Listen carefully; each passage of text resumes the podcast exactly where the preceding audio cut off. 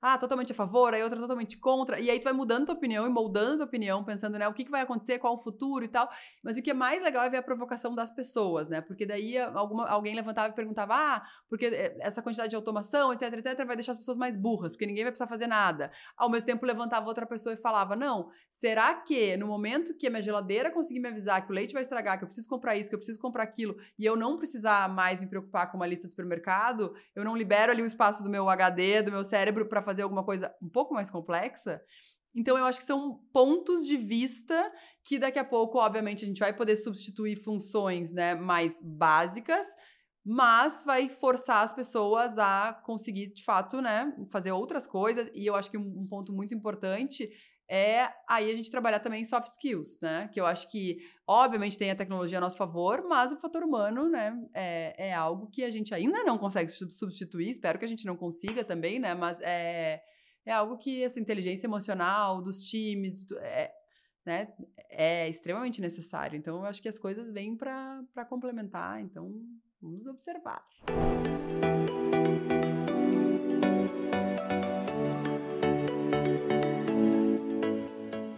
A empresa dela foi comprada pelo Magazine Luiza. Ela construiu uma plataforma de conteúdo de moda com milhões de usuários únicos. E hoje, eu e minha amiga jornalista Tainá Freitas recebemos Manuela Bordache para falar sobre empreendedorismo, negócios, liderança e muita inovação. Seja muito bem-vinda, Manu! Ai, obrigada, gente! Uma honra estar aqui. Finalmente deu certo, né? A gente está há meses aí tentando conciliar as agendas, mas muito animada para o nosso bate-papo. Muito feliz que deu certo, né, Thay? Sim, é um prazer te receber aqui hoje. Ah, é um prazer todo meu. Acompanho o Estilo da Look há um tempo, então muito legal receber você. Ah, ficou muito feliz. Tainá ficou muito feliz quando eu convidei pra ser host junto comigo. Ela, ai, mas com certeza eu vou remanejar todos os meus compromissos, porque eu faço questão de participar junto. Queridos, então... adoro. Já mandem feedback do conteúdo, porque a gente adora, ah! a gente escuta tudo. O negócio é escutar todo mundo mesmo. Boa, mas Manu, acho que pra gente começar, é, conta um pouquinho sobre as suas, a sua perspectiva, quem que é você, e traz um pouquinho sobre a sua trajetória profissional. Perfeito. Quem sou eu, gente? É muito engraçado, né? Porque eu me apresento é. pra todo mundo, assim, Manu do Estilo da Look. Daí quando, né? Uh, que, o que, que seria sem o Estilo da Look? Então, mas acho que falando de um pouquinho Manu pré-Estilo da Look, Uh, uh, meus pais sempre empreenderam, né? Sempre tiveram loja, enfim, então já, eu já cresci dentro do universo de moda, né? Eu brinco que eu cresci dentro de um estoque ali, então vendo eles trabalharem, uh, a gente levava roupa pro prédio, saía vendendo no prédio mesmo para ganhar um dinheiro extra, enfim. E de, de lá pra cá, ao, ao longo da minha adolescência, eu fui modelo dos quatorze aos dezenove. Então, até tinha parado de estudar na oitava série, depois retomei quando eu larguei a carreira de modelo justamente para retomar os estudos. E aí entrei na faculdade, e eu cursei Relações Internacionais na S P M em Porto Alegre, e ao longo da faculdade fiz um estágio ou outro, nada, nada na área, muito no, naquele momento assim, me descobrindo, né, entendendo, né, outras áreas, enfim. E quando eu fui, né, me deparei com o meu trabalho de conclusão de curso, pensei, bom, vou ter que escrever durante um ano, né, de uma maneira super profunda sobre algum tema, então eu quero escolher um tema que eu tenha um interesse e uma curiosidade pessoal. E na época, minha escolha foi uh, escrever sobre a... Na época, foi, isso foi dois, de dois mil e dez para dois mil e onze, foi escolher... Eu escolhi o tema do modelo fast fashion no Brasil. A entrada do modelo fast fashion no Brasil, né? Que, obviamente, já tinha se dado há alguns anos, mas muito mais pelo aspecto até da logística, que eu tinha muita curiosidade de entender. Visionária ela, né? Eu tinha muita curiosidade de entender a velocidade, né? Então, é... A minha escolha foi essa, né, que daí teria a ver com, com o curso em si. E ao longo do meu trabalho de conclusão, eu fui me matriculando em vários cursos paralelos, porque na época, pode parecer não tanto tempo, mas a gente não tinha Instagram, não tinha essa facilidade toda, e eu precisava entrevistar pelo menos dez pessoas da área para o meu trabalho de conclusão. Então eu me matriculei em vários cursos com o interesse, assim, principal de conseguir o contato dos professores que ministravam esses cursos. Então, é, foi muito legal, porque daí eu consegui entrar ainda mais nesse universo, né? E eu me lembro que ao longo desses cursos eu me deparei com o universo das blogueiras, que em dois mil e onze foi quando estava tendo o boom, né? Explodiram, né, as blogueiras no Brasil, que muitas até hoje seguem com super carreiras de sucesso. Blogueiras com blog. Blogueiras com blog, é, tá? É muito vintage. Exato, isso, gente. Muito vintage, é. é, muito vintage, porque hoje todo mundo chama de blogueira, mas ninguém mais tem blog, né? Então, é... Na época eu me deparei com o universo das blogueiras e foi algo que eu fiquei muito curiosa, me despertou muita curiosidade, comecei a investigar e eu, né, logo que me deparei pensei, bom, por que que essas meninas escrevem sobre o look, postam o look delas, mas não tem nenhum call to action, né, direcionando para compra online? Então pesquisei muito e quando eu vi que ninguém fazia, eu falei, bom, vou fazer, né? Tá aí uma boa oportunidade de negócio, eu acreditei na época que era uma boa oportunidade, também para mim o caminho de empreender era algo natural, por ter vindo de uma família que sempre empreendeu, sempre teve vários negócios com seus altos e baixos, então é, me pareceu um caminho muito natural. E, e aí de lá pra cá, né, estamos aí com onze anos de Estilo da Look, obviamente a gente entra mais no detalhe, mas só de uma maneira muito resumida como surgiu a ideia do negócio, né, então na época também como eu tava terminando a faculdade, eu não tinha como fazer um aporte financeiro, eu fui atrás de pessoas com, uh, que poderiam me complementar no negócio, né? Que tinham ali skills complementares aos meus. E a gente lançou... Nossa, e apesar de tão jovem, você já tinha essa visão, né? Ah, então eu preciso de alguém que complete essas outras frentes que sozinha eu não consigo. Total, total. Até porque no momento que não tem como fazer um investimento muito grande, tu precisa que as outras pessoas entrem, de fato, com o trabalho em outras áreas. Então, foi muito feliz, assim. Eu tive vários sócios no início, obviamente... obviamente de lá pra cá, nesses onze anos, a sociedade, ela foi modificando, entrava um sócio, saía outro, né? Então aí acho que papo de horas pra outro podcast, mas assim, né? A sociedade obviamente tem seus desafios, mas no final de dois mil e vinte e um, final de dois mil e vinte e um, aí eu já tava sozinha no negócio, e aí fui procurada pelo Grupo Magalu, e aí março de vinte... Não, final de dois mil e vinte fui procurada pelo, pelo Grupo Magalu, e março de vinte e um foi a aquisição do, do Estilo da Look. Uau! Não, e a gente tem uma memória muito impactante da foto que saiu. Quando... Eu e a Lu. É, então, e aí os avatares ainda não eram uma coisa como são hoje. E aí isso ficou muito na nossa memória mesmo. Foi a imagem que a gente escolheu para ilustrar. E assim, já estava à frente do, do tempo, né? Trazendo um pouquinho do que é, o Magalu é hoje, né? E o que... tá rolando na internet, né? Sim, sim, sim. Não, e a título de curiosidade, quando rolou a aquisição, quem fez a matéria foi a Tainá. Ah, então, é, eu tinha poucos não, meses de então... start, e a Tainá, deixa aqui que, que eu máximo. toco, essa eu quero tocar rápido. Ah, vai fazer dois anos agora. Passa ó, muito rápido. Uhum, passa muito rápido, gente, é uma loucura. Mas aí é, eu lembro que quando a gente ia divulgar também, ficou todo mundo, tá, que foto a gente usa pra divulgação e tal, e aí até por sugestão de uma pessoa de dentro do Magalu, falou, ah, se a gente colocasse a Manu junto com a Lu, deu, nossa, seria meu sonho, né? Mas eu tava chegando ali meio envergonhada ainda é. de sugerir, eu, nossa, maravilhoso. E foi muito legal, assim, a foto acho que é, é, é muito simbólica, mas foi um marco muito importante, né, pro, pros né, criadores de conteúdo também, pros veículos, então... Foi muito legal que muita Sem gente dúvida. do mercado veio falar depois que a aquisição do Estilo da Look, né, foi esse marco de profissionalização, né, da, da criação de conteúdo em si. Porque até então, né, muita gente pensava, ah, não, né, não, não é uma empresa de fato, né? Então é, foi, foi bem, bem importante, né, pro, pro mercado. Nossa, total. E tem uma entrevista sua que eu li. Você disse que outras empresas também já estavam ali procurando, Sim. querendo fazer um negócio. Como que foi esse processo de curadoria? Escolher, bom, vai ser para o Magazine Luiza, é, eu acho que é essa a decisão correta. Sim. É, a gente foi procurado por outras empresas dois, três anos antes, assim, e a gente chegou a avançar bastante em negociação com um grupo específico. E aí, por diversas razões, acabou não seguindo. Acho que é, o M e A, ele é um casamento, né? Então, um né, casamento. Assim como se a gente for fazer essa comparação, então a gente ali namora antes, entende, né? Objetivos de um, objetivos de outro, mas a gente acaba casando, de fato, com quem tem a ver naquele momento ali de realmente, assim, compartilhar essa, essa vida ali, né? E eu acho que o, o Grupo Magalu foi uma escolha muito acertada no momento que a gente entendeu que a gente estaria, estaria plugado ao ecossistema Magalu, que, né, não preciso nem falar aqui, acho que todo mundo é gigantesco, assim, e, e foi muito legal, porque no momento que a gente começou a negociação com o Magalu, a hora que a, foi a Silvia que me ligou, que é a diretora executiva de moda do Grupo Magalu, é, na hora que ela falou, ah, porque o propósito do Magalu, né, dá acesso a muitos, o que é privilégio de poucos, eu falei, não precisa nem falar mais nada, assim, tá vendido. Que é muito o propósito do Estilo da Look, né? O Estilo da Look surgiu com o propósito de democratizar a moda, que é isso. Então, eu acho que o trabalho que a gente fez ao longo desses onze anos é muito sobre isso, né? É muito sobre uh, levar informação, sobre dar acesso de uma maneira descomplicada. É, tem muito a ver com a Startse também, né? Porque é Total, no fim do educação, dia... É. Exato, no fim do dia é educação. Então, a gente está levando para os consumidores ali a educação sobre o tema, que pode ser moda, pode ser beleza, mas pode ser empreendedorismo, assim como daí a gente descolou e fez outro negócio que é o Push. Então, é, é isso, assim. Eu acho que, que foi a união do, de, um, de um propósito muito maior que, que fez muito sentido. Legal. E hoje, acho que quase dois anos aí depois, quais foram esses aprendizados? Tem alguma Nossa, coisa que você fala, né, putz, não esperava que isso ia acontecer e me surpreendeu? Tanto de eu... forma positiva quanto Sim. negativa é, também. É engraçado porque me fizeram essa, essa pergunta esses dias num, num painel que eu participei. Eu falei, gente, é, é tudo diferente do que eu imaginava, assim. E aí é Imagina. muito diferente porque não dá pra comparar se é melhor ou pior. É outra coisa que eu não tinha esse conhecimento, né? Então, eu acho que... É...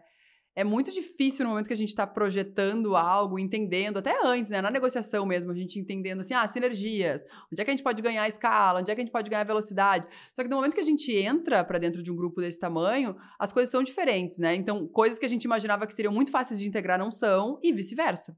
Pontos que a gente nem imaginava que teria sinergia, tem uma sinergia incrível que ajuda ambos os negócios, né? Então, por mais que, né, existam todos os estudos e projeções do mundo, isso eu digo para qualquer negócio que vai passar por, por M and A. Só depois, né, que a gente consegue, consegue avaliar de fato ali realmente, a menos que seja algo daí muito mais, né, de repente um software, alguma coisa do tipo, mas quando a gente tá falando de serviço, como o Estilo da Look, existe muito o fator pessoas, né, existe ali algo que é a cultura das duas empresas também, né, como que funciona a sinergia de cultura, né, dos colaboradores, de entender o dia a dia. Então, é, é bem complexo e tem sido um aprendizado gigante, assim, eu falo que é o meu, meu M B A. Não, e até falando um pouquinho sobre isso, né, como que vocês estão organizados no dia a dia? Vocês Sim. trabalham dentro do Magalu? Tem um escritório Não. próprio do Estilo da Look? Porque eu sei que vocês tinham, mas depois essa... Temos, temos. E, e isso foi muito negociado no momento, de, né, pré-aquisição ali também, né, obviamente a independência editorial do Estilo da Look, né, né? Algo inegociável e que, que enfim, não estava nem na, em, em jogo, nem em questão, porque o Magalu tem essa consciência e acredita que justamente a gente tem que seguir independente em todos os sentidos para que o negócio consiga seguir uh, prosperando, escalando, enfim. Então, hoje a gente tem, obviamente, vários comitês que reportam para o grupo, principalmente a questão de resultado, obviamente, né? Mas a gente segue com uma operação totalmente apartada. Nosso escritório fica aqui pertinho, vem bem rapidinho aqui na Vila Madalena. E, e eu falo que o escritório, ele é um quase que um, um colaborador do Estilo da Look, ele é um personagem, né? Então, é, é impossível a gente estar dentro de algo que não seja nosso, porque, né, tira ali o, o, né, o fator humano do Estilo da Look, que é aquele sonho das pessoas conhecerem o escritório, então a gente recebe leitoras, né, e tudo. Toda a atmosfera que gira em torno desse negócio, né? Então, é, hoje a gente faz parte de um grupo, mas a gente segue com o negócio operando, né, é, com total independência. É a identidade ali do negócio, Total, né? Total, totalmente. E, Manu, hoje, qual que é a sua posição? O que, que você, de fato, faz? Ai, gente... Ah! Então, eu tive... Logo depois da aquisição, eu tive uma... uma, né, uma... É uma posição muito mais ativa dentro até mesmo do próprio grupo para entender esse momento e justamente porque o grupo estava lançando também marca própria, então entender a estratégia de conteúdo, né, e, e realmente assim, conseguir trazer a inteligência do Estilo da Look para dentro do grupo em termos de conteúdo e, e foi muito positivo, né, a gente conseguiu estruturar, estruturar muito essa, essa, essa parte de conteúdo de cada uma das marcas, porque o Magalu tem várias marcas, tem Shoestock, Zatini, lançou Vista Magalu, tem Época Cosméticos, tem Netshoes, tem, então tem várias marcas que transitam nesse universo. E, e foi incrível, assim, esse aprendizado, acho que foi crucial para conseguir entender, de fato, né, o, o tamanho, né, a dimensão do Magalu, mas isso feito e operando agora, né, e a gente, obviamente, tem, segue com, com trocas o tempo todo, é, hoje o meu foco é... Tá, né, cem por cento em operar o Estilo da Look e o Push, né, então é, é fazer o negócio crescer e realmente conseguir, né, colocar em prática agora todos os planos que a gente tinha também em pré-aquisição. E em quantas pessoas vocês estão hoje? Olha, hoje acho que trinta e cinco, tanta gente entra, Olha sai, só. mas é trinta e cinco e crescendo, gente, aumentando aí sempre. Dor de cabeça também aumenta tudo, ah, né, gente? Faz parte. A gente vai chegar no fator pessoas aí sim, também, sim, mas é muito sim. bom, né? Então a gente tem um time muito incrível que, sem a menor dúvida, eu falo para as meninas sempre, assim, sem elas a gente não estaria onde a gente está hoje, assim, é, o Estilo da Look são, né, as pessoas que, que fazem o Estilo da Look. Não, e baita sorte conseguir talentos, né? Porque quando a gente olha para o mercado, eu escrevo muito sobre o futuro do trabalho. Uhum. E as, a maior dor que existe hoje nas empresas é encontrar talentos. Total. E, e não só atrair, mas retê-los também. Totalmente, total. É isso, é porque é, até assim, atrair já é difícil. Reter, nos dias de hoje, muito mais difícil. Muito, né? Tem vários então, movimentos rolando. Totalmente, ainda mais porque a gente vive num, num momento que a gente... Se a gente for pegar o Estilo da Look, a gente tem, né, de dezoito a quase quarenta anos. Então, assim, são gerações muito diferentes, que pensam de uma maneira muito diferente. Então, a gente tem que entender exatamente ali cada momento de cada pessoa. É, é bem complexo. Eu imagino. Manu, eu anotei aqui, enquanto você foi falando, e surgiu uma curiosidade. Você falou muito sobre essa questão da sociedade. Uhum. Ah, quando eu fundei ali, eu procurei outras pessoas, obviamente, alguns saíram, outros entraram. E qual que foi o seu maior desafio quando o assunto é sociedade? Ah, acho que são muitos desafios, né, na, em sociedade, né? Sociedade é, é um casamento, então, mas, mas para mim, assim, uma lição que fica, é, e que eu acho que, né, se tem uma dica que eu, que eu posso compartilhar, e eu falo muito para amigas que têm sociedade, e que muitas vezes, né, estão terminando sociedade, eu acho que não é porque uma sociedade acaba que quer dizer que ela deu errado, pelo contrário, né? Acho que muitas vezes chegou no final de um ciclo que deu super certo, como graças a Deus foi o meu caso com todos os meus sócios, todos estão super bem, né? A gente muitas vezes até faz negócios com as empresas dos outros sócios, mas ciclos que chegaram ao fim por momentos, muitas vezes, de vida do empreendedor. Então, é, é algo que eu sempre pensei, inclusive, assim, a gente foi muito feliz no momento que a gente foi fazendo todos os contratos entre, né, sócios, enfim... A sociedade, ela tem que estar protegida, a empresa tem que estar protegida para que o momento de vida do sócio também não dite o futuro da empresa, né? Então, se daqui a pouco um sócio, né, começou a empresa super jovem, passa dez anos, a pessoa tem um outro, né, né, um outro desafio, um outro objetivo, aí tem que, né, pivotar a empresa inteira para seguir aquele objetivo daquele sócio, né, e o contrário. Então, eu acho que é natural que sócios possam entrar e sair se eles não tiverem de acordo com o objetivo da empresa, né, e não o contrário. Então, foi, de certa forma, muito isso, assim, né, momentos de vida, uh, decisões, né, objetivos diferentes. Então, é, é entender qual era o caminho que o Estilo da Look tinha que seguir e, né, acho que quem, quem, né, estava disposto, né, a, a seguir com o Estilo da Look naquele momento. Muito legal. Eu acho que vai ao encontro do que a gente tanto fala da transparência, né? Ah, precisa, a empresa e o funcionário precisam ter transparência, mas os sócios também precisam ter transparência. Total, total. E eu acho que é, essa transparência é crucial para para a saúde do negócio, né?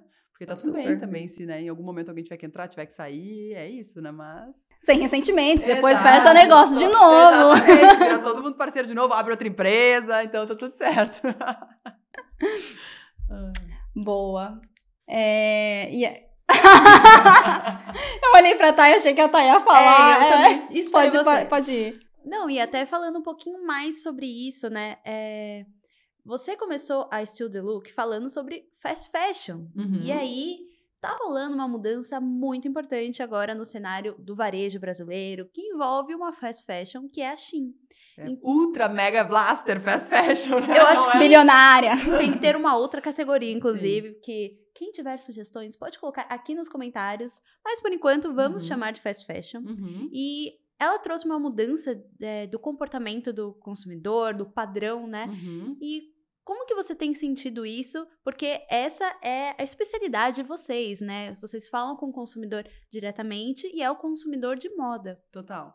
O que eu acho que é, é muito curioso de observar no... Né, pegando a Shein como exemplo, é que, né, há pouco tempo todo mundo falava, ah, o consumidor não está disposto a esperar, não tem como ter um frete que vai demorar, se o frete for menos de, né, mais de X tempo, o consumidor cancela, e tá aí, né, todo mundo fazendo compras, esperando às vezes cinquenta dias para chegar um produto da Shein, né, o que faz, né, cair por terra tudo isso que a gente via, né, então eu, o, o que para mim fica muito como um aprendizado de que as coisas, elas estão em constante movimento e evolução, de que, obviamente, são, são perfis também. Tem gente que não está disposta a esperar, dependendo, obviamente, do produto. Outras pessoas estão, né? O fator preço influencia muito, né? Conveniência, enfim. Então, é, é, eu acho que não existe uma resposta certa e pronta para um movimento que vem acontecendo como, como o da Shein, como vários outros, enfim, que, que de fato, assim, né, a gente está aprendendo muito com, com o consumidor. Mas é inegável, né, a força que a Shein tem hoje no mundo inteiro, né, e o que eles conseguiram fazer, com a velocidade que eles conseguem ter, até mesmo de produção de conteúdo. Então, é, é algo que eu diria que todas as marcas têm que, né, estudar muito o case Shein para entender, né, o que tem a ver ou não, obviamente, com, com a sua marca, porque ao mesmo tempo, em contrapartida, a gente vê, principalmente em gerações mais novas, né, num, até num, num ativismo muito maior contra o fast fashion, né? Então, é, a gente vê marcas justamente pregando o oposto, né? Num slow fashion, né? Uma pegada muito mais de sustentabilidade, que é muito importante. Então, temas que estão com cada vez mais urgência de serem tratados. Então, eu, eu acredito muito que nos próximos anos tem muita coisa para acontecer para a gente entender de fato. Eu não digo para onde o mercado vai, porque eu acho que o mercado vai, volta, muda, mas para entender, assim, o objetivo de cada marca, de fato, né? O crescimento de uma maneira sustentável de cada marca também, porque ao mesmo tempo também a gente vê tantas outras marcas que a gente pensa, nossa, essa marca ultra mega consolidada, nunca vai acontecer nada, e quando vê, é, os consumidores têm o poder. Então, se em algum momento os consumidores pararem de acreditar nessa tese, né, ou por algum motivo ou por outro, é, o poder está na mão das pessoas. Nossa, assim, tem até a geração Z que levanta Totalmente. muito essa bandeira, né? Tem diversos estudos que mostram de que, tá, essa empresa ela tem que estar tá ali dentro do pilar E S G. Tem que Total. ser uma empresa que ela olha ali pro consumidor, que ela olha pro meio ambiente, enfim, então acho Total. que é... Não, e a gente vê marcas, inclusive, hoje fazendo ativismo político, né? Então, se a gente for pegar desde a Patagônia, nos Estados Unidos, na etiqueta, colocava ali sugestão de voto. Então, né, um, porque no momento que a Patagônia prega tudo que eles pregam, é impossível eles não entrarem na política. Então, eu acho que são movimentos que as pessoas estão cada vez mais entrando e cobrando posicionamentos das marcas, e é, é, é muito complexo, né? É um universo agora que tá todo mundo aprendendo junto o que fazer, porque as pessoas ficam, né? Posiciona, não posiciona, fala com um, fala com o outro, se, se posiciona de um lado, perde o público do outro, então Como é, que eu devo me posicionar? É, exato, se deve, né? Que eu acho que não, também não existe a resposta certa, acho que cada marca sabe a sua verdade, o momento que deve ou não deve, mas fato é que todo mundo tem que estar atento pra isso, porque os, os consumidores estão cobrando isso também, né? Nossa, sim, tem até o episódio episódio com a Ana Couto, foi entrevistada no Mulheres do Agora, e ela fala muito sobre isso, né? Sobre a importância do branding na sua estratégia. Então, para quem quiser assistir, clica nesse card. E além da Patagônia, quem tá fazendo isso bem? Deixa eu pensar se alguém... Vou pensar em marca brasileira, mas ao mesmo tempo, putz, aí vou citar uma, não vou citar outra, né? Deixa eu pensar quem fala. Bom, mas assim, acho que se a gente for falar de... de... Aí eu não vou entrar no, na questão política, assim, mas eu acho que da questão de diversidade, eu poderia citar até mesmo Vista Magalu, assim, que o trabalho que Vista tem feito é, é incrível, assim, eu sou suspeita para falar, mas eu sou muito fã da marca, acho que a marca nasceu já com o propósito do Magalu, de inclusão, né, de diversidade, e realmente tudo é muito pensado, né, com os pilares do Magalu, que são cem por cento verdade, porta pra dentro. Então, muita coisa que... A gente vê tanta coisa legal porta pra dentro da empresa que nem sai. Então, isso é mais legal, né? Quando o movimento, ele vem de dentro pra fora e não porque as marcas estão fazendo algo só pra convencer o consumidor e aquilo, né, não, não, não tem, né, não tem uma, um pilar sólido, né? Tem que estar ali dentro do D N A. Exatamente. Que isso transparece para o consumidor. Então, eu acho que até mesmo isso, os colaboradores, se tem diversidade na equipe, como que é a equipe, como que ela é formada. Porque não adianta, as pessoas, as pessoas sentem isso, né? Elas e cobram, que, né? Exato. Sim. E no momento que a gente tiver uma equipe diversa, o, o conteúdo, a marca, tu, tudo vai nascer já com, com esse D N A. Então, é algo que, que realmente, assim, trazendo isso para o universo Estilo da Look, é algo que a gente preza... totalmente, né, pra gente ter o time mais diverso possível, para que esse conteúdo consiga falar com o máximo de mulheres, para que as mulheres se identifiquem com esse conteúdo de fato, né. Então, é, é, é, muito, é muito interessante acompanhar todos os movimentos e aprender também com todos os movimentos, né. Boa, e o time da Estilo da Look é um time diverso? Super. E é realmente, assim, uma prioridade que a gente tem cada vez mais. Então, desde vagas afirmativas, é, é um olhar totalmente atento a isso. Porque a gente acredita muito que esse olhar diferente, né, e aí seja de diversidade de gênero, de raça, diversidade etária, que eu acho que é uma pauta que a gente tem que trazer cada vez mais também, e eu quero muito trazer mulheres mais maduras para o time, porque a gente está vendo, assim, a população envelhecendo cada vez mais jovem de espírito, entre aspas, consumindo mais, mais saudável, vivendo mais. Então, como que a gente vai, né, não ter essas mulheres no time para trazer o ponto de vista delas, o olhar delas? Então, é, é algo que, assim, no momento que a gente tem isso dentro de casa, Isso, né, só, só, só... Eu só consigo ver pontos positivos, né? E a gente tem um episódio sobre isso, sobre esse choque de cultura, de, de geração Z e da, pessoa, da galera que é mais sênior. Eu vou deixar o link aqui. A é com a Neve? É com a ah. Neve Justa. E ela fala muito sobre isso. E assim, acho que o mercado em geral tem muito a aprender quando a gente fala. Mas existe uma mudança acontecendo, né? Sim, você sente isso? Existe. Não, com certeza, com certeza. Eu acho que umas mais rápidas do que outras, né? E muitas, às vezes, às vezes as pessoas cobram muito uma mudança, mas ela, ela tá acontecendo. Às vezes algumas são um pouco lentas por diversas, né? Diversas questões, enfim. Mas eu vejo muito, com um olhar muito positivo, assim. Acho que a gente tá caminhando para um, para um lugar melhor. Boa, e agora, gente, já são cinco horas, isso significa que já passamos um bom tempo. Meu Deus, é. Passou muito rápido. Muito rápido. Não, e não, a gente não chegou nem na metade, assim, não, dos tópicos que a gente é, queria vamos... conversar. Tranquilíssima. É, Manu, o hype do momento, ou não é o hype, não sabemos, é o ChatGPT, uhum. Só se fala nisso. E, e aí o Google essa semana já, já anunciou também ali a sua nova tecnologia de inteligência artificial, teve o evento da Microsoft, também todo mundo nessa corrida desses novos buscadores. Sim. Como que você enxerga que o mercado de conteúdo, é, ele pode mudar com isso? Será que é o fim do S E O? Será? Ah, olha, gente, não, sabe, quando a gente começou a falar do, do ChatGPT no escritório, foi meio que um pânico generalizado, as pessoas, meu Deus, vai substituir meu, meu emprego.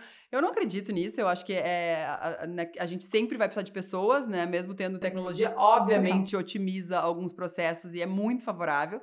A gente já teve pautas no Estilo da Look, agora eu até compartilho o link para vocês colocarem depois na bio, enfim, uh, cem por cento escritas pelo ChatGPT.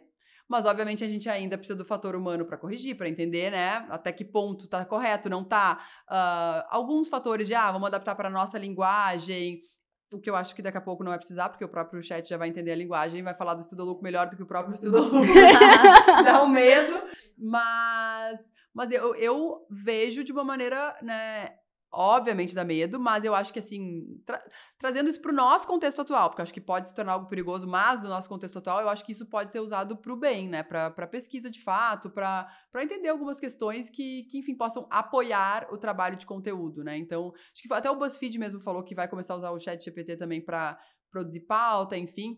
Eu acho que tem muita coisa para acontecer num período muito curto de tempo agora, que vai ditar muito também para onde a gente vai, né, nesse quesito, assim, mas é algo que é, é, é fascinante, assim, né? Não, total. É, e é aí, uma loucura. É, e aí quando a gente olha para a inteligência artificial, assusta, mas a gente para e pensa, poxa, vai otimizar o meu tempo e eu vou Total. Poder usufruir isso, Total. Esse tempo que sobra para algo que, é, que vai agregar mais valor, né? Sim. Algo mais criativo, mais analítico. Exato. E sabe que foi muito engraçado no Salto by Salto de dois, do ano passado, dois mil e vinte e dois, tô perdida no tempo, gente, posso poder...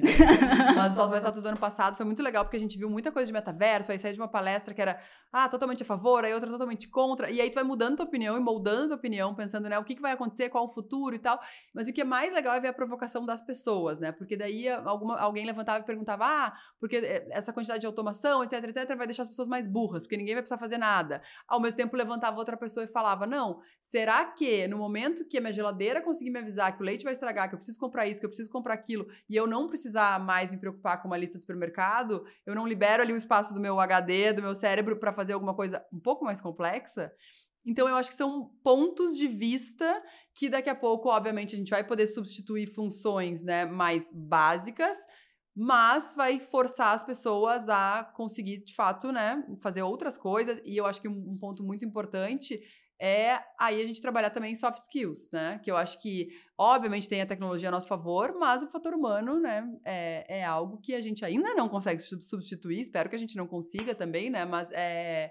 É algo que essa inteligência emocional dos times é, né, é extremamente necessário. Então, eu acho que as coisas vêm para complementar. Então, vamos observar. Não, total. Vamos ver se não vem daqui um ano, muda completamente a opinião. A gente tá aí também para mudar de ideia, qualquer coisa. Mas é isso, né? Muito novo, né? Eu acho muito que novo. Um ponto que a gente tá aprendendo muito é que nada é escrito na pedra. Então, Exato. S E O é uma coisa que todo mundo correu para aprender. E no final pode ser que ele seja substituído por outra coisa Totalmente, que a pode... gente não sabe o que é ainda, né? Gente, a gente pode estar tá vendo aí, talvez, quem sabe o fim do Google, não sei, né? Pois Obviamente, é. né? Ousado dizer, da mas forma, a gente não sabe. É. Então é algo que... É, e isso é o mais interessante da gente olhar. Às vezes a gente tem certezas, né? Tipo, ah, tá aí o Instagram, nada vem, nada vai substituir. olha a força do TikTok. Então, né, assim como teve Snapchat. Então, acho que o mais importante nisso tudo, né, acho que dando dica agora como marca, empresa, enfim, é ter uma marca muito sólida. Que isso foi o que a gente sempre pregou no Estilo da Look, por exemplo. Então, ah, pode vir a ascensão de uma mídia, Snapchat, por exemplo. Ah, no Brasil ninguém mais usa Snapchat. Ok, a marca é muito forte a ponto das pessoas irem seguir em outros lugares, né? Se interessarem para estar em outro lugar, daqui a pouco a marca virá outra coisa. Mas é, é nunca ficar dependente de uma única plataforma, de um único lugar. Então, voltando ao que a gente falou no início, né, das blogueiras que não tem mais blogs, eu acho que foi algo que...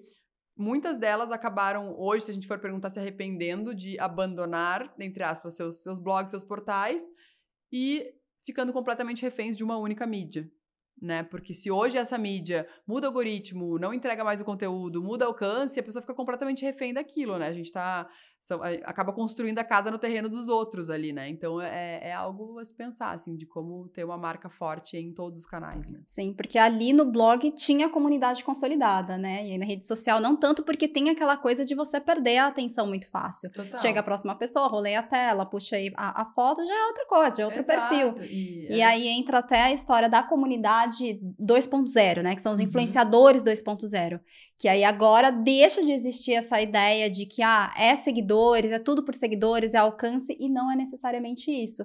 A gente volta um pouquinho atrás, só que um quê de evolução, de que é os influenciadores de agora, eles precisam voltar a ter comunidade, Totalmente. A interagir com o seu público, que era algo que rolava muito na época dos blogs, né? Total, na época do Orkut já. Ah, é, época do Orkut, Orkut socorro! Exatamente. É total, porque se a gente for pensar, número não deixa de ser uma métrica de vaidade, né? A pessoa, ah, tem milhões de seguidores. Exato. Então, assim, se a gente for pegar até o próprio Estilo da Look como exemplo, tá? O Estilo da Look tem, agora não sei que dia vai ser hoje que todo mundo vai estar ouvindo, mas acho que quase setecentos mil seguidores no Instagram. Vamos pegar o Instagram como exemplo, que também ainda, querendo ou não, acaba sendo a A, o canal ali que muita gente vai pra achar que entende alguma coisa de tamanho. Então, muita gente pode olhar, ah, tem setecentos mil seguidores, nossa, mas tem fulana com tantos milhões, tem veículo tal com tantos milhões. Em termos de número, pra vocês terem uma ideia, o site, a gente tem cinquenta milhões de acessos. Então, é algo que, assim, a gente não pode ficar olhando o número de um canal só, tem que olhar a composição do todo, e tem que entender se aqueles setecentos mil, de repente, não tem um engajamento e uma comunidade muito mais ativa do que outro com milhões, ou, muitas Exato. Vezes, perfis muito pequenos. A gente tem cases muito legais de influenciadoras que a gente contrata, que tem, assim, dez, vinte mil seguidores, e que são um fenômeno. Tem uma menina que a gente trabalha, assim, que tem cinquenta e poucos mil seguidores de, de beleza, ela, assim, ela vende... absurdos. Então, é, eu diria que é para as marcas, pessoas que estiverem ouvindo, assim, não se prender em nenhum tipo de número, porque não é isso que, que traz resultado. Não é, e não só resultado, né? Mas não é isso que traz re, relevância e autoridade no assunto. Então, quanta gente a gente vê de determinada área que tem uma, uma autoridade gigantesca e, às vezes, a pessoa não tem nem Instagram, né? Não tem nenhum perfil e todo mundo conhece, o mercado conhece, então, né? Não... A gente fica muito preso ainda em mídias sociais, né? É, e eu acho que a gente fala sobre mídias sociais, influenciadores, marcas, blogueiras, mas serve para qualquer mercado. Totalmente. Então, seu cliente está voltando, quanto que ele está gastando com você? Ele realmente está olhando para isso, para você? Uhum. Ou ele comprou em dois mil e dezenove e nunca mais voltou? Então, Exato. São essas métricas que importam de verdade, porque são elas que tornam o negócio sustentável, né? É um crescimento que continua acontecendo ao longo do tempo e não aquela marca que estoura, que viraliza e que depois, no dia seguinte... ninguém lembra mais. Exato, então... né? Aquela coisa de olhar você como marca, como que você cria a sua comunidade. Tainá pode falar mais sobre isso. É, Tainá não. tá uns meses na, na área de comunidades aqui da Start. Ah, é, é, não. E é muito louco, assim, porque as marcas ainda começam a valorizar, começam não, ainda valorizam muitas vezes mais novos clientes novos do, do que os que já tem. Então, assim, nada me deixa mais frustrada do que entrar num site e ver um cupom de dez por cento off para a primeira compra. É. Eu fico pensando, tá, e eu aqui comprando todos os meses, não vou ganhar nada, né? Ou a gente, todo mundo, né? Ah, os contratos, o plano novo de internet é mais barato do que para quem já tem. Então, tá, então vou cancelar o meu, vou fazer um novo. Então, assim, isso deveria ser o contrário, né? Então, quem já tá ali dentro, ter o benefício de já estar. Então, por isso, assim, é, é muito da, da estratégia do Estilo da Look é valorizar quem já é leitora, quem é da comunidade, os clientes que já estão com a gente, porque são eles que movimentam o negócio, são eles que ditam, né, o que, que a gente está fazendo. Obviamente, a gente quer ganhar público, quer ganhar share de mercado, tudo, mas as pessoas... Pô, a gente já tem muita gente ali dentro, né? Então, como que a gente pode fazer aquelas pessoas consumirem mais? Não digo consumirem gastando, mas consumirem conteúdo, né? Consumirem a marca em si. Então, é, de uma maneira que eu acho que é mais, mais real, né? Então... É, a gente viu muito isso agora, eu voltei faz pouco da N R F, nunca tinha ido, foi o primeiro ano que eu fui, foi muito legal, e a gente falou muito sobre, né, sair do transacional e ir pro relacional, e eu acho que as marcas esquecem que elas estão lidando com pessoas e ficam atrás de número, de, de R O I, qual é o melhor canal. Então, assim, o melhor canal é o canal que o consumidor quiser interagir contigo, ponto, né? Então, é, é entender que se a pessoa pediu o preço pela D M, devolve pela D M, não vai pedir para ela mandar um e-mail para mandar... Então, assim, é... é É se relacionar com as pessoas. E eu acho que daí, acho que fazendo um cross com o ChatGPT, tecnologia, etcétera, usar a tecnologia a favor das pessoas, né? Para se conectar com elas, não substituir isso, né? E eu acho que é a personalização, né? Eu acho que o ChatGPT nunca vai substituir uma pessoa, mas ele pode ajudar a tecnologia e tudo mais ser mais personalizado, e aí Total. Isso é chave, né? Quando Total. A gente quer manter as pessoas próximas, poder dar um tratamento diferente, que a, a tecnologia permite que a gente tenha uma escala maior. Perfeito. Então, isso faz muita diferença. Né? Nossa, super. Mas Total. E vocês? Como que vocês inovam? Como Ai, que o Estilo da Look tá puxando aí a inovação? Claro que você já falou que tem a questão de... Ah, o ChatGPT assustou, mas uhum, vamos usar. É isso, a tecnologia eu, eu, tá aí. Eu acredito muito que inovar é... tá aberto ao erro. Então, é, tá aberto a testar e, obviamente, testar a gente vai errar. Então, e aprender e mudar de direção rápido, né? Então, é... se a pessoa não se, não se mexer, ela não vai errar, mas ela também não vai inovar. Então, eu, eu, eu até falo muito pro time, assim, vamos errar rápido e, né, mudar a direção, e é isso aí, pra gente aprender, porque às vezes são vários erros, mas aí quando vem um acerto, vem um acerto de uma grandiosidade que valeu por todos aqueles, né, todos os outros erros, assim. Então, eu acho que é... tá em constante evolução, olhando tudo que tá acontecendo no mercado, e inclusive de outras áreas. Acho que é mais legal ainda observar outras áreas pra... para, enfim, sair da, da caixa, assim, pensar fora da caixa de, de o que está sendo feito, né? Então... Sim, é, tem é. muita gente que olha só o concorrente. Ah, deixa eu ver o que, que o meu concorrente está fazendo. Exato. E não é bem não assim, é, abre é. o leque. Exato, até porque o teu consumidor, ele não é um consumidor só de moda, ele é um consumidor de todas as categorias. Então, como é que aquele consumidor se comporta em outra categoria? Por quê? Então, vamos entender mais dele para ver como que a gente pode aplicar isso para o nosso negócio também. Nossa, demais. É, você comentou sobre a questão da importância do erro. Tem algum uhum. exemplo prático que você lembra que deu muito errado e que aí depois vocês olharam, o time olhou e falou, poxa, deu certo? Ai, a gente erra tanto, gente, de verdade, assim. E, é difícil lembrar também, é, né? É, de é difícil um lembrar, se até o fim eu lembrar de um grande, eu falo, assim, mas obviamente tiveram, assim, erros... É... Não sei se algum, né, se fosse alguma coisa também muito uh, relevante, obviamente eu já lembraria de cara, assim, de uma tragédia. Acho que isso nunca teve, graças a Deus, pelo menos. Mas, ainda é, bem, né? É, ainda bem, ainda bem, mas... Mas, não, mas tem, tem. E eu acho que faz parte do negócio. Eu acho que, e, e acho que tem, tem um ponto também, assim, eu encaro muito erro como aprendizado. Então, talvez até não consiga resgatar nenhum agora, porque eu já... passo por cima, vejo sempre copo meio cheio, a gente errou isso, por que a gente errou, vamos consertar. Então, eu acho que o errar grande, eu falo muito pro time, né? Então, entre ficar errando pequeno o tempo todo, vamos errar um pouco maior ali, porque daí mostra que a gente ousou um pouco mais, aconteceu algo que ninguém conseguiu prever, mas ok, vamos, bola pra frente, vai... Uh, do que tá todo dia, né, cometendo o mesmo tipo de erro, assim. Acho que o problema, o problema é isso, é, é a recorrência do mesmo tipo de erro e não vários erros diferentes. É, a sacada tá em errou, identifica o erro, é, aprende e mu- com ele, exatamente. Aprende e muda a rota. Exatamente. Ah, o que que eu posso aprender com isso? E Exatamente. Aí vai, vai embora. Exatamente. É um lema, né, do Vale do Silício, a gente está lá, então vê isso diariamente, mas que não precisa ser uma startup para poder aplicar isso, né, na, na companhia. Qualquer empresa de qualquer setor pode errar, e errar rápido e se recuperar. E... Exato. É isso. Eu acho assim. Que trazendo até, fazendo um paralelo lá com o Vale do Silício, a gente vê muito, assim, empreendedor do Vale do Silício, ah, vai lá dar certo, que também, entre aspas, porque o que, que é dar uhum. certo, né? Mas, pô, deu certo na vigésima empresa. No Brasil ainda fica muito aquela sensação, a pessoa sai, empreende, a primeira empresa deu errado, ah, empreendedorismo não é para mim. Não, não e tem não... dados, exato, né, que mostram que precisa empreender várias exato, vezes para ouvir. Às vezes certo. Não era para ti naquele segmento, naquele momento, por diversos motivos, né? Então é, é tentar de novo. Eu acho que é, é ter essa resiliência e seguir em frente. Mas tem muita gente que tem medo também de empreender, de dar o primeiro passo, né? Sim. Ai, tem muito concorrente no mercado, e às vezes nem é um concorrente direto, mas uhum. de alguma forma bate aquele receio. Sim. O que, que você acha disso? Assim, qual que é a sua análise? Eu, eu acredito muito que a pessoa que tem o perfil empreendedor, ela vai, não importa se tem concorrente, se não tem. Eu, eu, eu agora, o que eu, eu realmente acredito é que tem muita gente empreendendo pelos motivos errados.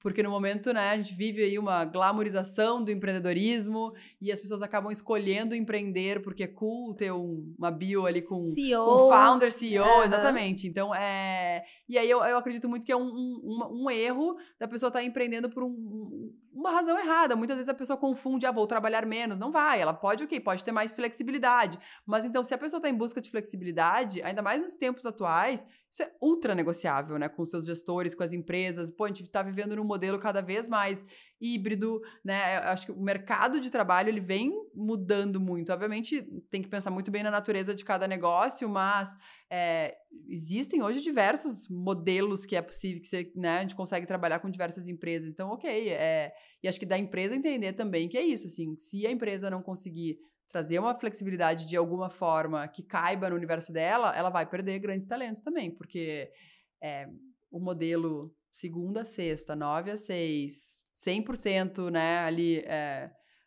pré-pandemia, ele ficou um pouco ultrapassado. Eu falo um pouco porque, obviamente, né, vou, depende muito de cada negócio. Tem negócio que tem que voltar, não tem o que fazer.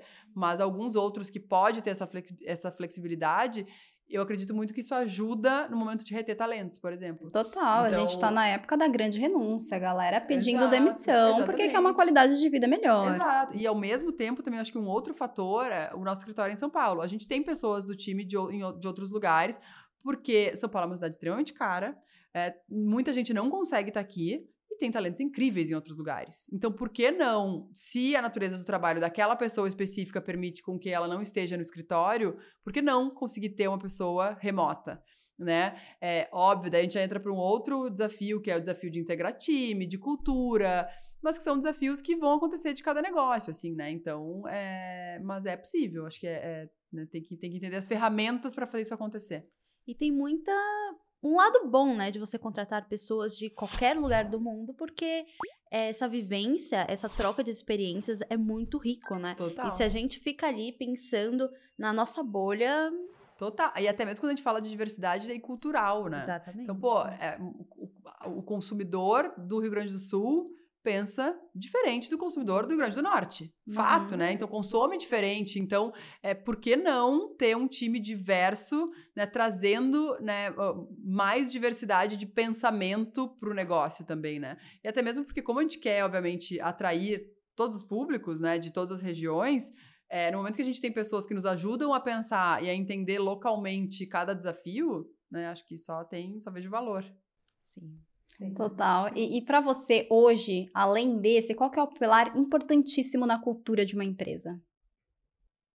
É, a, a, pessoas, obviamente, mas a gente está falando dentro de, do pilar de pessoas, né? Mas é, eu acredito muito, na, na, como tu tinha falado no início, né? Do recrutamento das pessoas, é, trazer pessoas que a gente já consiga, de alguma maneira, identificar que tenham esse match cultural com o negócio. Porque eu acredito que cada vez mais, principalmente em negócios como o Estilo da Look, que não existe um, né, um playbook de, ah, pessoa, então eu preciso de uma pessoa formada em X. Não tem. A gente tem pessoas ali formadas em absolutamente tudo, que migraram de uma área, de outra. Então, é muito mais sobre uma questão de fit cultural e a pessoa consegue aprender depois do que a gente faz, do que alguém vir pronto, extremamente técnico, e não conseguir depois desenvolver outras coisas que aí não se ensina, né? Então, é... Acredito que é meio isso, não sei se eu fugi muito da pergunta. Não, não, tá, tá, tá ótimo. E, e aí, de soft skills, quais que você acha, assim, que são as mais relevantes? A gente falou muito sobre a chegada da inteligência artificial e a importância das habilidades comportamentais neste cenário. Sim. Pra você, quais são as mais importantes? E um ponto hum. antes também, como identificar que, aquela, que aquele candidato, que aquela candidata tem essas soft skills antes de contratar? É muito difícil, né? Então, é... obviamente a gente é, né, peca muito ainda, né? A gente tá aprendendo também, então é, a gente até agora, no ano passado, formou uma nova área justamente de capacitação e treinamento do time, tanto pensando em recrutamento, mas principalmente para capacitar as pessoas que já estão com a gente, né? Com, dentro do Estilo da Look, tá sendo muito legal, então todo o processo de onboarding do Estilo da Look para justamente fazer com que a pessoa, no momento que ela entra, ela tenha esse banho de cultura Estilo da Look, entenda, né, tudo que a gente tá fazendo, por que que a gente tá fazendo, para onde a gente vai. Então, é, eu, eu acredito muito que essa questão da, da que aí também vai, é muito de geração, né, porque, né, falar inteligência emocional é muito, né, muito amplo ali, mas tem uma questão de geração, de uma, de uma ansiedade de uma geração também de estar muito em movimento, que eu acredito que seja um desafio para as empresas, porque é, é muito difícil a gente conseguir também ficar num modelo que a pessoa, ah, ela entra e aí ela vai seguir um processo que depois de X anos ela vai ser promovida, vai ser aqui. Então, que seria o natural, entre aspas, mas como mostrar isso para aquela pessoa de que ela não está estagnada? Né? Então, é, é um desafio muito grande, que a gente vem passando muito, assim, com, com gerações mais novas, principalmente. E, às vezes, não é nem de só de uma ansiedade de achar que tá estagnado, mas é de querer mudar, de querer testar coisas diferentes, né? De querer é, mudar de área, né? É, e é engraçado quando a gente pensa, pô, normalmente com dezesseis, dezessete anos, a pessoa tá escolhendo a faculdade, achando que ela vai escolher a profissão dela pro resto da vida. Mas foi essa é época que a gente pensava não vai, assim, né? Não vai. Então, assim, a pessoa pode entender o que ela quer fazer no próximo, sei lá, médio prazo, né? E, de repente, depois ela vai mudar completamente, vai mudar de novo e tá tudo bem. Então, eu acredito muito na, na, no, na formação superior das pessoas, muito mais de uma questão de formação... Uh, uh, até de, de, de, de fato de uma inteligência emocional da pessoa, de passar por um processo de, né, de, de trabalho colaborativo, de cobrança, de, de... Acho que é uma formação profissional independente da profissão, do que, de fato, olhar a faculdade que a pessoa fez é, e que aquilo vai ditar, né, a carreira dela. Acho que meu próprio exemplo, né? Eu não, eu não atuo em relações internacionais. Então, né, é, e aí é muito ruim, às vezes chega um currículo, a gente, ah, vamos descartar porque a pessoa fez... Tá, mas não quer dizer, ainda mais hoje em dia, a gente vai pro YouTube e a pessoa aprende tudo. A pessoa pode, né... É, mas, mas é, é um desafio. Equipes. Eu imagino. E, e como que vocês lidam, por exemplo, é, você falou dessa questão da ansiedade, dos mais jovens uhum. querendo essa mudança, quando naquele momento não é possível rolar a mudança? Sim. Como que rola essa conversa, essa transparência entre empresa e funcionário? Eu acredito que tem que entender também o momento, tanto da, da empresa quanto do colaborador, e muitas vezes aquele, naquele momento não deu match, né? A pessoa pode voltar depois, né? Ou, ou né? sair, enfim, não, não tem muito como... Porque eu realmente acredito que, assim, não tem muito... Se a pessoa não quer estar ali, não tem muito o que fazer para prender a pessoa também, até porque ninguém quer manter alguém que não quer estar ali, né? Então, por favor, é, né? Por gentileza. Inclusive, tem um case que é muito legal, que é, é da Zappos. Eu não sei se eles ainda têm isso, mas eu lembro que quando eu, eu, eu li mais sobre, eles pagavam, acho que era dez mil dólares para quem quisesse ir embora. Que ele entendia como uma forma de, eu só quero aqui dentro quem quer muito estar aqui. E aí, muita gente que estava ali por, ah, então... Tchau. E na época, ok, dez mil dólares valia muito mais do que vale hoje, dez mil dólares, mas daqui a pouco pegar hoje, assim, se a pessoa tá ali só pelo dinheiro, e não que seja errado, né, porque todo mundo tem conta, boleto pra pagar, mas se aquele é o único objetivo, ok, ela pode ganhar aquele dinheiro em outro lugar, então ele não pode ser, né, o, o, o único fator que faça a pessoa ficar naquele lugar, né, então a pessoa tem que comprar a ideia, né, vestir a camisa ali junto, então é, é o case das Zappos é muito legal.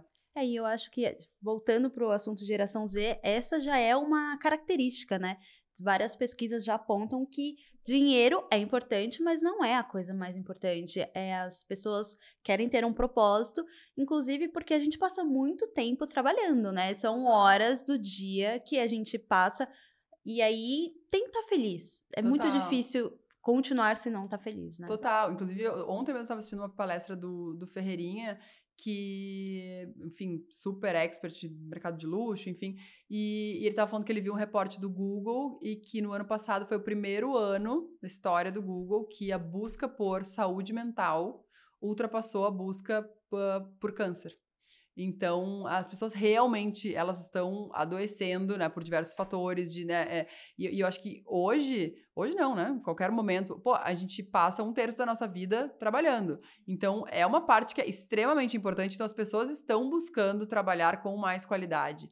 Então, é, é, é preciso entender ali o que é inegociável para aquela pessoa, mas também o que é inegociável para a empresa. Porque eu também acredito, não é? Não estou aqui também falando, ah, são só flores, então a empresa tem que super se adaptar. Mas, às vezes, não tem como, né, gente? Então, assim, a gente precisa pegar, entender muito bem o perfil que se adapta com aquela pessoa, para que a, tanto a pessoa não seja um sofrimento estar ali, quanto a empresa e vice-versa. Então, é, eu acho que esse match aí é muito, é muito importante, né? Ter, é, que é o que a gente volta daí para a cultura.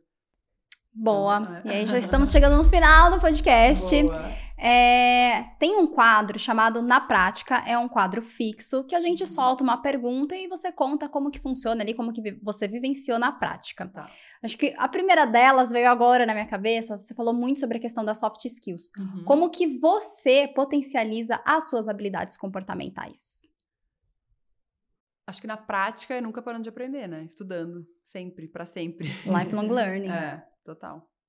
Porque Boa. a gente, a, a, não existem verdades absolutas, né? Então, muitas vezes a gente pensa, ah, eu acho que em momento nenhum da minha carreira eu vou chegar agora... tá dominado. Cheguei. Não tem Quem como, dera, não tem, né? Imagina, porque daí surge outra coisa que, putz, não, a gente nunca imaginava. Então, é, é aceitar que é um eterno aprendizado o tempo todo. Boa. E aí, a outra é o principal desafio que você já enfrentou ou que você enfrenta como liderança. Eu acredito que também pessoas, né, de, de, o que a gente falou, atrair, reter, entender o momento, uh, entender como conseguir projetar o crescimento das pessoas dentro da empresa e às vezes um momento que a gente não consegue dar aquilo naquele momento, mas conseguir mostrar para a pessoa o potencial que tem dela ficar ali. Então, eu acredito que tudo gira em torno de pessoas. Assim, no Estilo da Look a gente sempre foi muito feliz nesse quesito, porque a gente consegue atrair e reter muitos talentos. Ah, demais! E aí, o último, quer falar? Uma tendência ou fracasso. Vamos lá.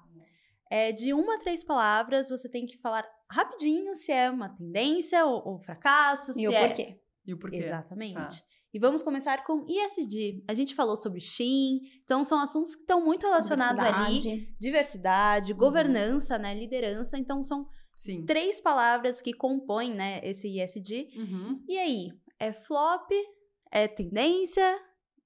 Na minha visão, é tendência total, mas eu destacaria dentro do E S G no momento, né? Acho que, não sei se no momento, eu acredito que talvez a parte de governança esteja ainda não tendo protagonismo dentro de E S G, que talvez tenha que ter, porque eu acredito que as outras só param de pé se, se a governança é bem feita, né? Sim. Boa! E aí a outra é inteligência artificial. A gente falou muito sobre isso. E aí? Tendência, né, gente? Vai nos engolir, vamos lá. Ah! É, gente, tem que ler muito, tem que treinar no ChatGPT ou qualquer outra que vier, né? Total. Não, total. E aí tem até o, o rumor de que vai é, existir a profissão do futuro, que é o especialista, a especialista em prompt. E eu, uhum. assim, lendo muito nas últimas semanas sobre o assunto, não tenho dúvidas de que isso vai acontecer. Total. E falando sobre é, ler, tem uma dica de série, de livro, algo que você leu e que te impactou, que você acha que a nossa audiência também tem que ficar ligada? Deixa eu pensar. Eu tenho lido pouco, eu escuto muito podcast e, e audiobook, mas vou tentar lembrar se assim, algo muito legal que eu, tenha, que eu tenha escutado. Mas de filme, quando vocês estavam falando, me veio muito... Já é antigo, tá? Mas eu adoro o Founder, que é o filme da história do McDonald's. Acho muito legal. E eu acho legal justamente por mostrar pontos de vista diferentes. Porque eu... eu, eu quando a gente vê uma história, né, a gente vê por, pelo ângulo que nos foi apresentado. E ali é, te faz refletir muito por ver ambos os lados, o que, que teria sido de um lado, o que, que teria sido de outro. Então, é quem... Acho que todo mundo aqui já viu, né? Mas uh, recomendo super. E deixa eu pensar de podcast, os últimos que eu tenho escutado, assim, né? Fora os The Start. Não, mas eu gosto muito. É... Ah, me deu um branco agora dos últimos, assim, gente. Mas tem muito bom, muito podcast Ah, bom. Se você quiser mandar vou depois, a gente sim. coloca vou, na, vou na descrição. Vou puxar no Spotify ali, vou, vou compartilhar. Boa. Boa. E é isso, Manu, muito obrigada. Ah, eu que agradeço, amei. Thay, muito obrigada por ter topado ser host comigo hoje. Foi um prazer, Fabs. É muito legal o trabalho que vocês duas estão fazendo. Então, muito feliz de sim. estar sentada aqui hoje e aprender com vocês. Ai, demais. E obrigada a vocês que assistiram o vídeo até o final. Até mais.